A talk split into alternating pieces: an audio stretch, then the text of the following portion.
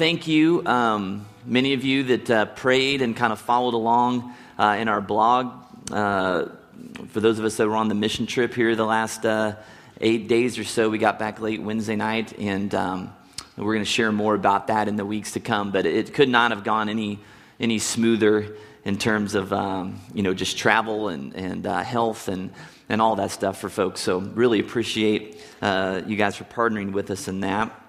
Um, today uh, is, is uh, those of you that we have a lot, several new people that maybe are new to us here in the last couple of months. Um, a couple of years ago, we started um, what we call a Sabbath service. Uh, that we have once every six to eight weeks or so, and, and today is going to be one of those services. Um, it's a time when we uh, kind of take a step back from, from me blabbing so much, and um, uh, we sing a few more songs. We give you a little bit more time for reflection on just where you're at with God and with others. Um, and also, I'm going to be asking you to kind of participate with me a little bit in some discussion today. Um, so I want you to, to uh, prepare yourself to be a participant today and not just a recipient of information. Um, that would be helpful. Or if you just want to watch me sit up here and die, you can do that too. So. This past Wednesday, if you didn't know it, um, marked the beginning of the Lent season. Um, Ash Wednesday uh, was this past week. Um, with most of our, a lot of our leadership uh, gone, we did not have an Ash Wednesday service, but this Sunday, today, is the first um, Sunday of Lent and that will take us up to the celebration of Easter here in, in about six weeks. Um, Lent uh, it serves pretty much the same purpose as Advent. If you guys were around during the Christmas season, Advent was that period of time, the four Sundays leading up to um, Christmas. And Advent is a season of preparation, of uh, kind of taking a look at your, at your life um, how you're living it. In terms of Christmas, we talk about during that time kind of creating some space and some room, not only in our schedule, but in our hearts, that, that we might truly receive the gift of Jesus at Christmas, that we're not so busy or tired or distracted by uh, you know, the world's way of celebrating that holiday, that we kind of get to the end of Christmas and just think, man, I, I miss Jesus uh, in the midst of, of all of that. Um, Lent is much the same. It, it, serves somewhat of the same purpose to, to act as a, a season of preparation as we head into the celebration of Easter, that we might examine our lives. And so that when we get to that time of celebrating, you know, Easter and Christ's resurrection, that we haven't missed kind of the front end of the story, which is getting a better understanding of who we are and who Christ is and why he needed to suffer and die for us. And so, uh, for us to really truly celebrate what Easter is all about, we have to fully enter into the front side of that story, you know, the part that leads up to Christ's resurrection. So, I um, just want to ask and begin a conversation about this issue of Lent. How many of you grew up in a some kind of church environment where you celebrated Lent as a part of the normal practice of being in church as a, as a kid? Okay, so, those of you that did that, there's a few of you out there. What are your memories of Lent, uh, good or bad? What, what, did you take away from that experience growing up? What, what stands out to you about what celebrating Lent was like in your church experience? I know exactly who all of you are that raised your hand, so I will come around you if I have to. Yes, Barb. Okay. Always gave up liver. Yeah, looking for the loophole, right? Okay. Yeah, so that's one thing about Lent. A lot of times uh, people will say, you know, to, that you need to give something up um, in, in, order to sacrifice something because Jesus sacrificed for us. And so that's, that's one thing that can be associated with Lent. What else? Anything else? Yeah, Nick? Eating fish on Fridays? But he doesn't remember why. Okay? I've found that a lot, lot with people. They, they did some things and they're like, I'm not really sure why I did that, but I guess that's part of the deal. Anybody else? Anybody have any other Lent memories? Yes, Rob?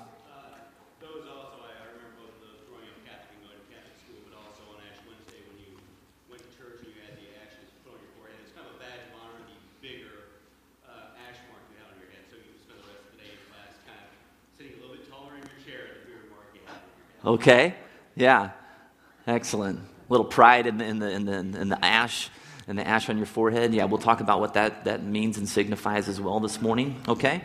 So, yeah, definitely some, some people that have had some experience with that. A lot of you, um, like me, uh, I didn't grow up going to church at all. So, or some of you grew up in church experiences that really didn't put a lot of emphasis on Lent, and some people think, oh, that's just kind of a Catholic thing. Or, um, you know, as I've grown in my relationship with Christ and been around church longer and started to look into some of these things like Advent, like Lent, I understand um, that these are things that have been around for thousands of years now in the Christian tradition, and there's some significant meaning behind these things. And so we want to learn more about that, and we want to reclaim uh, the real purpose and meaning behind what that is, because I feel like there's some really valuable things that we can learn from that.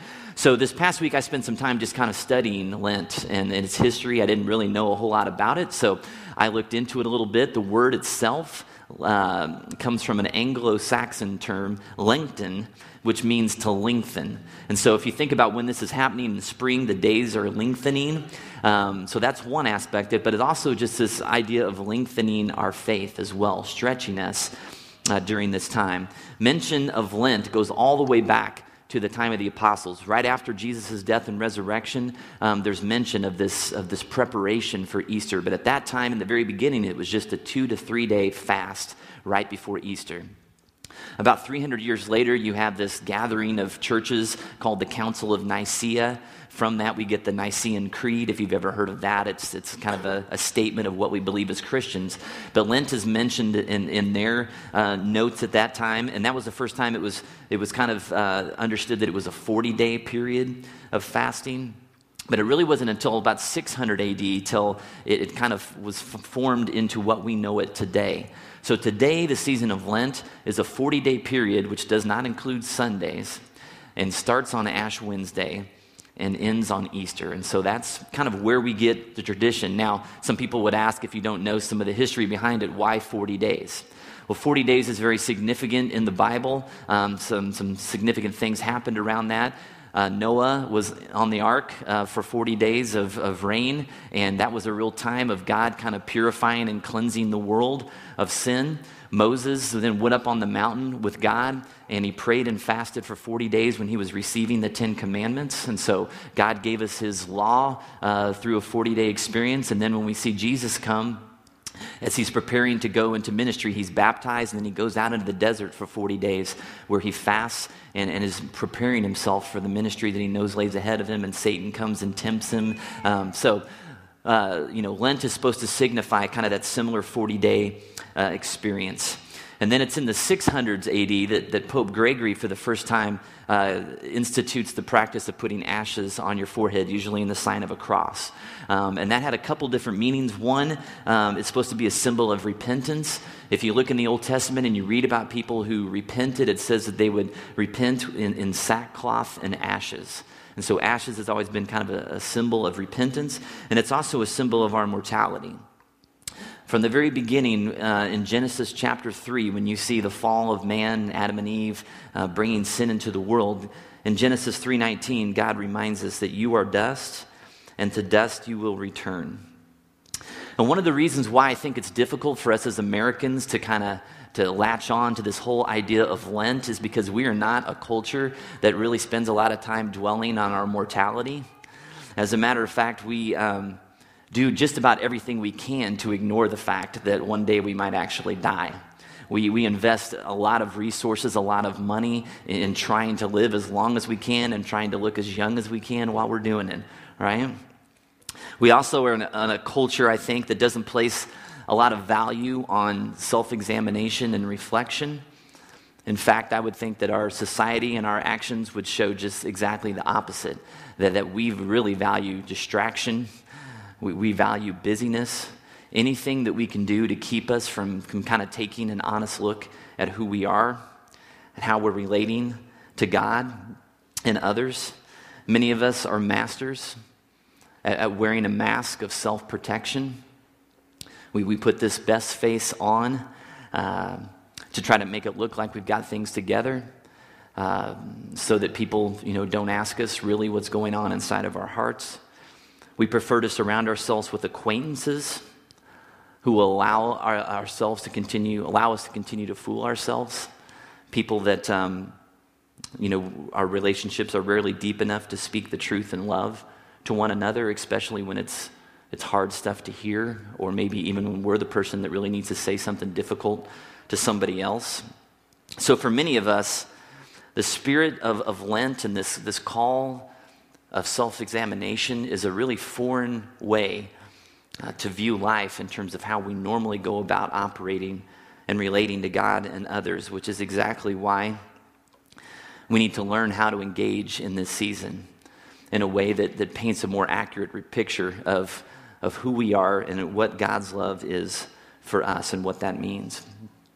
So that's just the kickoff round of our talk this morning. Uh, I'm going to go ahead and pray for us. We're going to go back into a time of worship here today. Heavenly Father, we thank you for this, this season of Lent. God, I just know that there's just so much value in it, and we're going to talk more about what, what you have for us during this time. God, I just acknowledge, and maybe we all can, kind of on the front end, that I, I kind of like to hide. I kind of like to, to, to fool myself, surround myself with other people who um, pat me on the back more than they ask me some tough questions about my life. And so I just confess, God, that I need to be more real and more genuine more honest. Heavenly Father, we give you this morning. We thank you for your presence here. We thank you for what you're doing in all of our lives, no matter how we got here this morning, whether this is our first time or our hundredth time. Lord, we want your message of love, your message of truth to hit us in a fresh way today. God, what do you have for us in this moment, in this service right now? Heavenly Father, we just um, give you this time of worship. Lord, as we talked about a couple weeks ago, um, Father, we come here on Sunday morning because you are worthy of our praise and honor and our adoration. It's not about what we get out of this service, what songs we choose to sing. God, it's all about you and uh, just an appreciation for who you are and what you've done. So I pray that that would be our spirit and our heart today as we worship. We pray these things in Jesus' name. Amen. Go ahead and stand with us as we continue.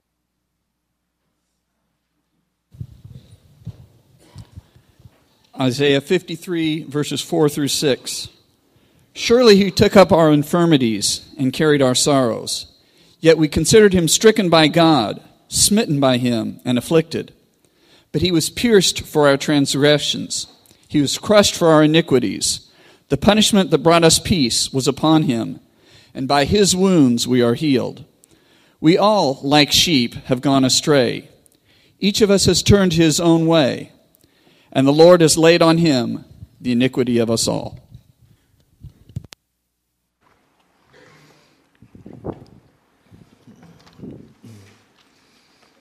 Well, those of you that were around during Advent, um, I had a a devotional book that I would share from sometimes, um, day, uh, kind of a daily Advent devotional. And uh, the same author, uh, Walter Wangerin Jr., not to be mistaken with Walter Wangerin Sr., um, he also has a devotional for the season of Lent that I want to share uh, a passage that I read this week from.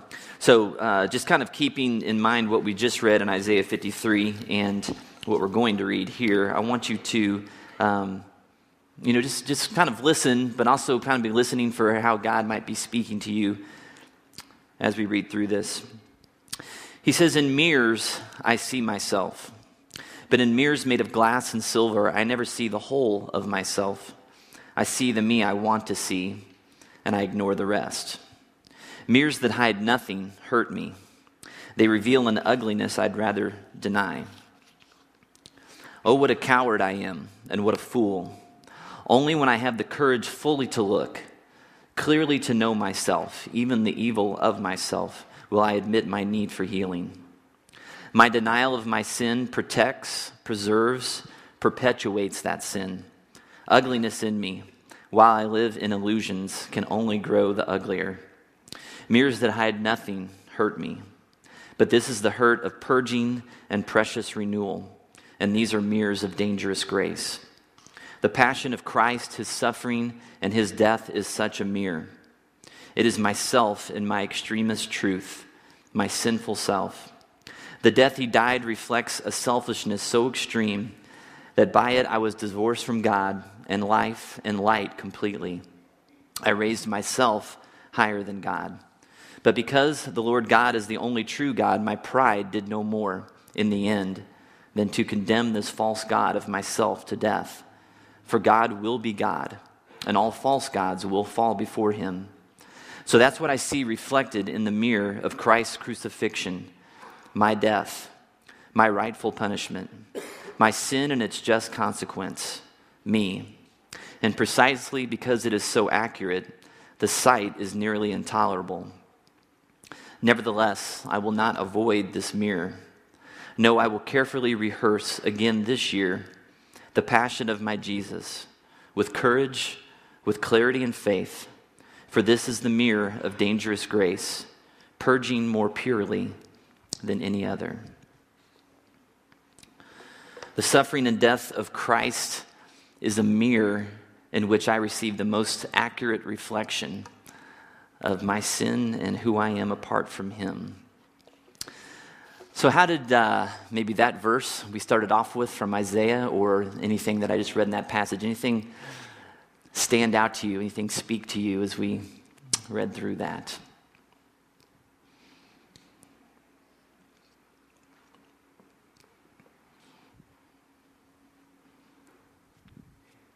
Could you cue those cricket noises back there? That'd be awesome. Anybody?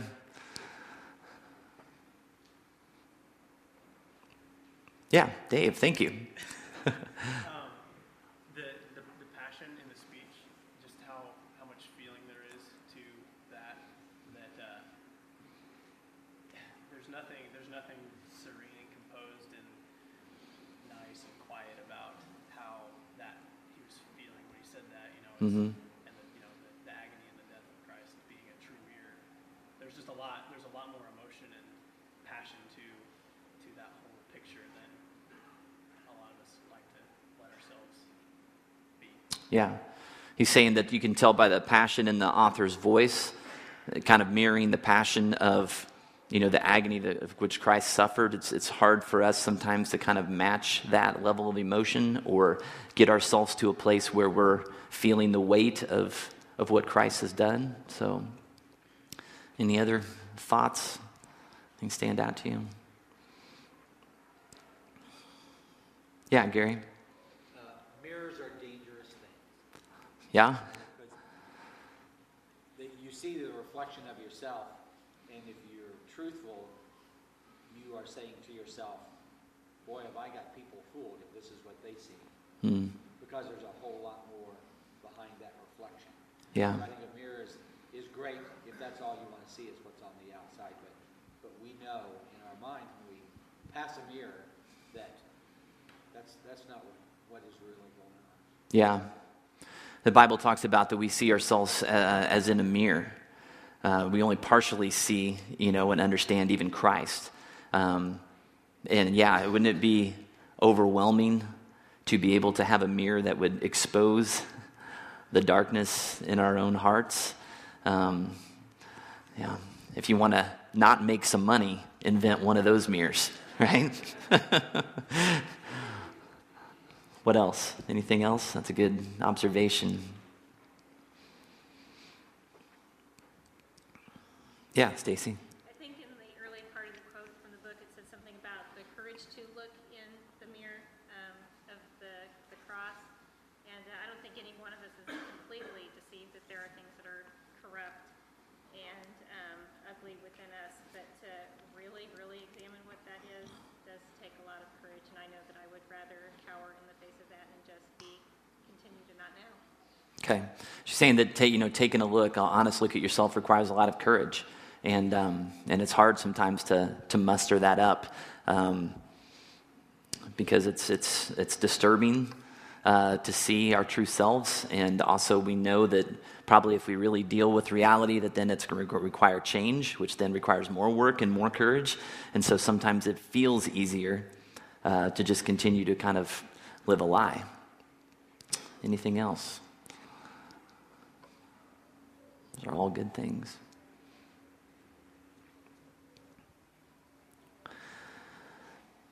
Um, another quote from this devotional that I, I read this week I want to share with you. It says, Ancient likewise is a season of Lent when the Christian is encouraged to think of her death and that sin that caused it, to examine herself, to know herself so deeply and well that knowledge becomes confession.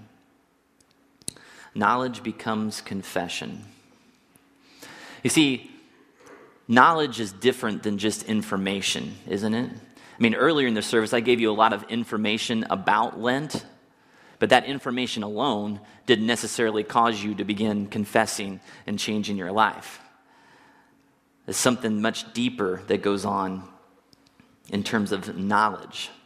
In school, all of us are either in school or have been to school. We were bombarded for however many years that was 15, 20, or more for some of us. We were bombarded with information, right? You're constantly taking notes, you know, reading chapters, just all this information is coming at us. But you and I both know that, that information alone, just, just receiving information, doesn't mean that we really know the information. All right, we might be able to repeat it, you know, 30 minutes later on a test, but um, it doesn't mean we really understand it.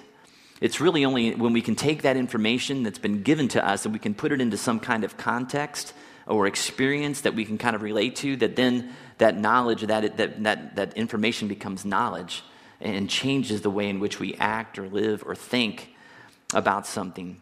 So, having knowledge of our true self only when we really have knowledge can it lead to confession.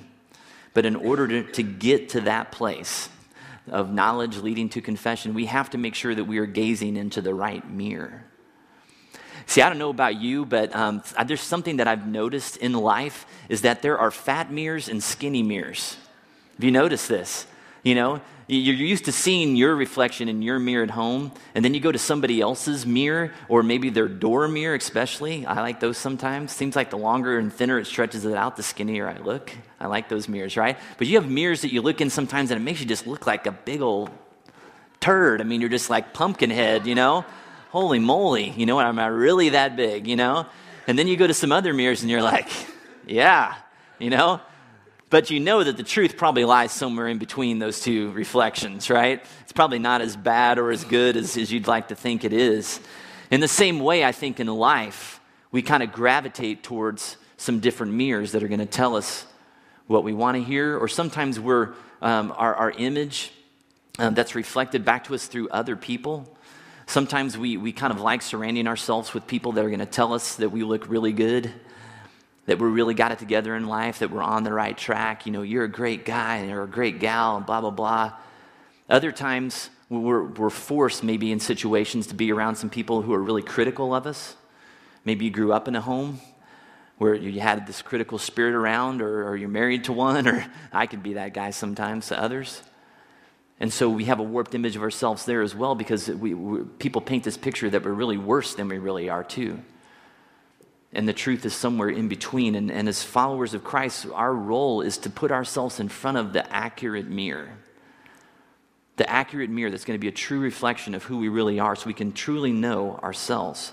I came across a great summation of Lent in reading this week. It says, The spirit of Lent is the spirit of Christ crucified. Therefore, whatever enables us to better understand Christ's passion and death and deepens our responsive love for his great love towards us should be fostered during the Lenten season. We have to take the time to look into the passion of Christ. Because information about Jesus' suffering for us, that information has to become knowledge uh, to, that leads then to confession and it leads to change. It's information and knowledge that never gets old. So I have some, as we, as we head out from today, I have some very practical suggestions for you.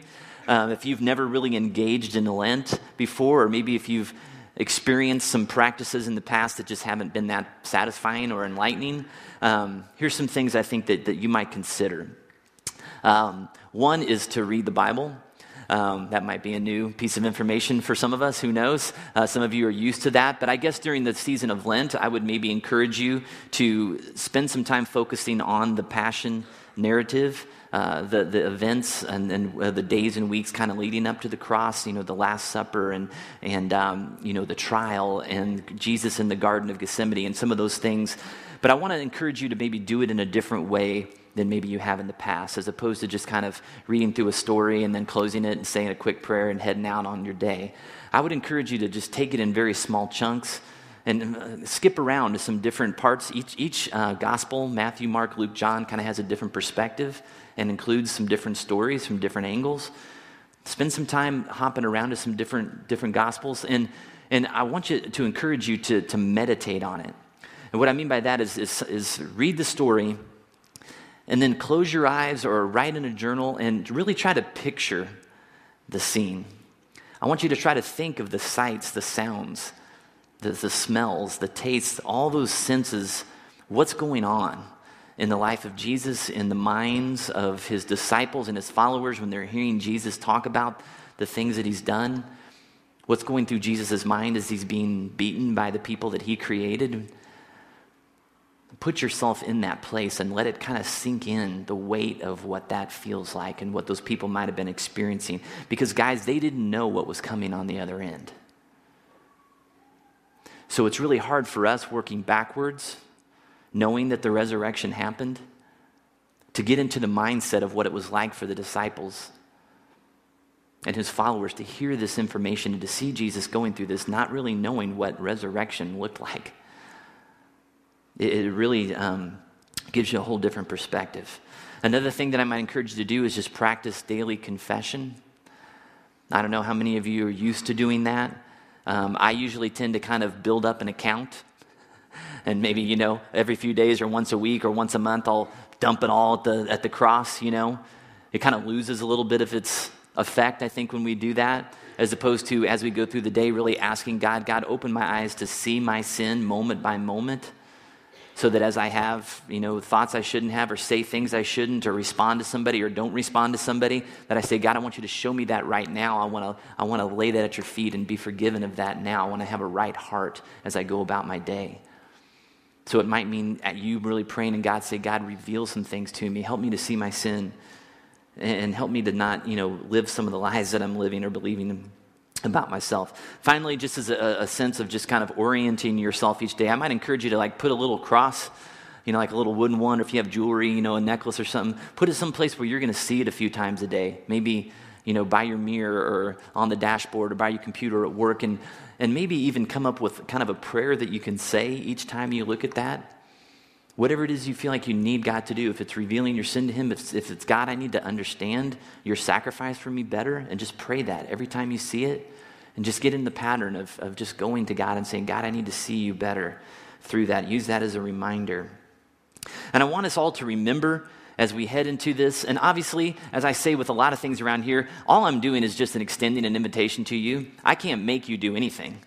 You can walk out of here today and go about your life and just kind of pretend like this isn't Lent and we're not supposed to be focusing on anything and there's nothing I can do about that. But if you choose to engage with us, and, then I would want to ask you to um, go into this season with a very positive context.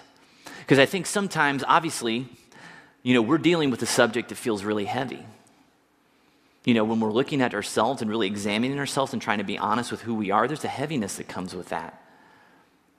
But we have to remember um, and maybe there's a heaviness about, uh, you know, ways in which we've engaged Lent in the past that, that haven't really meant a whole lot to us, and we need to kind of rework what this all means. But Lent, I came across this quote this week. It says, Lent is a time of purification so that we can receive God's gifts more fully. You see, we want to be purified, we want to be cleansed of those things because when we're not, when we're living with these walls that we've put up between God and us, it, it keeps us from receiving God's grace and love. We put up walls because of our sin, and then we don't acknowledge it. We don't want to deal with it. We're trying to hide it. And then all of a sudden, our hearts get very hard, and God's love can't break through. The love that those around us are trying to give to us can't break through. And Jesus told his disciples, he said, If you hold to my teaching, you are really my disciples. Then you will know the truth, and the truth will set you free. You see, the truth doesn't have to be something that's something that we dread. The truth is a good thing, even if it's hard in the moment. And today we're going to close uh, with a prayer that I came across. It's, it's, it's a, a medieval Lenten prayer. And um, what I'd like you to do is uh, stand with me right now. And we're going to say this a prayer together. We'll have it up on the screen. Just follow along with me. Soul of Christ, sanctify me. Body of Christ, save me. Blood of Christ, inebriate me. Water from the side of Christ, wash me. Passion of Christ, strengthen me. O good Jesus, hear me. Within thy wounds, hide me. Permit me not to be separated from thee. From the wicked foe, defend me. At the hour of my death, call me, and bid me come to thee, that with thy saints I may praise thee forever and ever. Amen. Go ahead and take a seat. Just leave that up there for me if you could. One thing that uh, I noticed as I was going through this, and actually, Aaron and I were talking about it the other day, um, is that in this prayer we see things that only God can do. These are all things that only God can do. But us, in our, in our pride and our foolishness, we, we think that we can do some of these things. That first uh, sentence there, sanctify, that's a fancy word basically that means to, to make us more like Christ. You see, Christ is the only one that can do that. He's the only one that can save us. He's the only one that can fill us, the only one that can wash us, the only one that can strengthen us, the only one that can heal our wounds, the only one that, that can keep us from not being separated from Him, the only one that can fend, defend us. And see, what we do is we go through life, many of us, and we try. We try to do things that only God can do because, honestly, if you're like me, I like control. You see, I like these things I want these things. I want to be washed. I want to be forgiven. I want to be made like Christ. I want to be saved. I want to be healed. But the problem is, is I want to do it how I want to do it. I want it to feel like I want it to feel. I want it to require as much as me as I'm willing to give. I don't want it to hurt too bad. And so I am the one then that tries to do these things for myself. And Jesus says, that's not how it works. you have to surrender that control because I'm really the only one that can do these things in your life. And so, as we close today, we're going to be heading into communion. I want to invite you to participate if you so choose. At the inside of your uh, pews, there, there's some white cloth. If you uh, are in the inside, if you could grab those and pass them down to the people in your row, there's also some pins I think that you will find there. You can use the ones in the back of uh, your pews if you need one. So pass those down.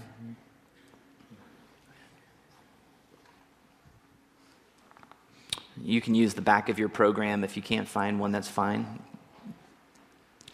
But this white cloth is, um, is, is supposed to symbolize kind of a surrender flag. Okay? Like you run it up in a battle. I surrender. I'm done. I quit. So I would just invite you this morning if there's something in your life right now that you're trying to do for yourself that only God can really do, I want to invite you to, to, to write that down and surrender that this morning. And it might even be really good. You know, you might be really trying to do all that you can to be the best person that you can. But you're doing it in your own strength. And if we can do it in our own strength, then why would we need Jesus? His death and, and his resurrection would mean nothing to us if we could just do it by ourselves. And so, what is it that you're trying to do in your life or an area of life where you're trying to do it? And maybe you've experienced some frustration in it, and you just need to lay it down today and say, God, you need to do this. And what we're going to do as we come up for communion is we're going to make an exchange. And so, in a minute, we're going to have folks up here, uh, you know, ready to serve you. We'll dismiss you by row. And what we'd like you to do is, as you come up, just bring that uh, flag with you and just drop it at the feet of the server and then exchange that for Christ's provision for you, his body, his blood broken for you, so that you might have the strength to, to be the person that he wants you to be. So take some time to, to work on that, and uh, we'll start dismissing you for communion in a minute.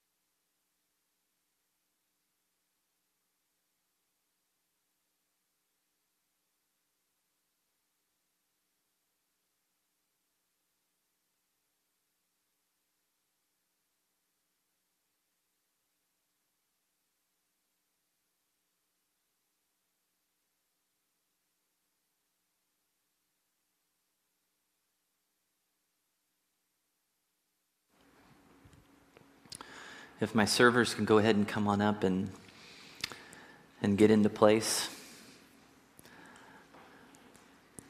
We're going to go ahead and um, just give you a couple moments of silence just to pray.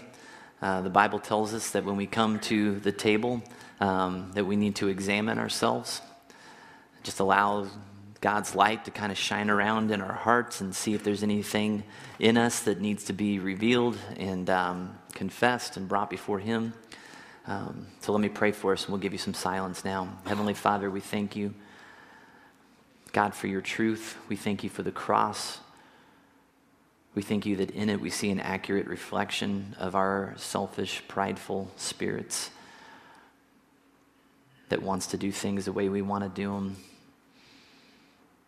Lord, that wants to continue to live life the way we want to.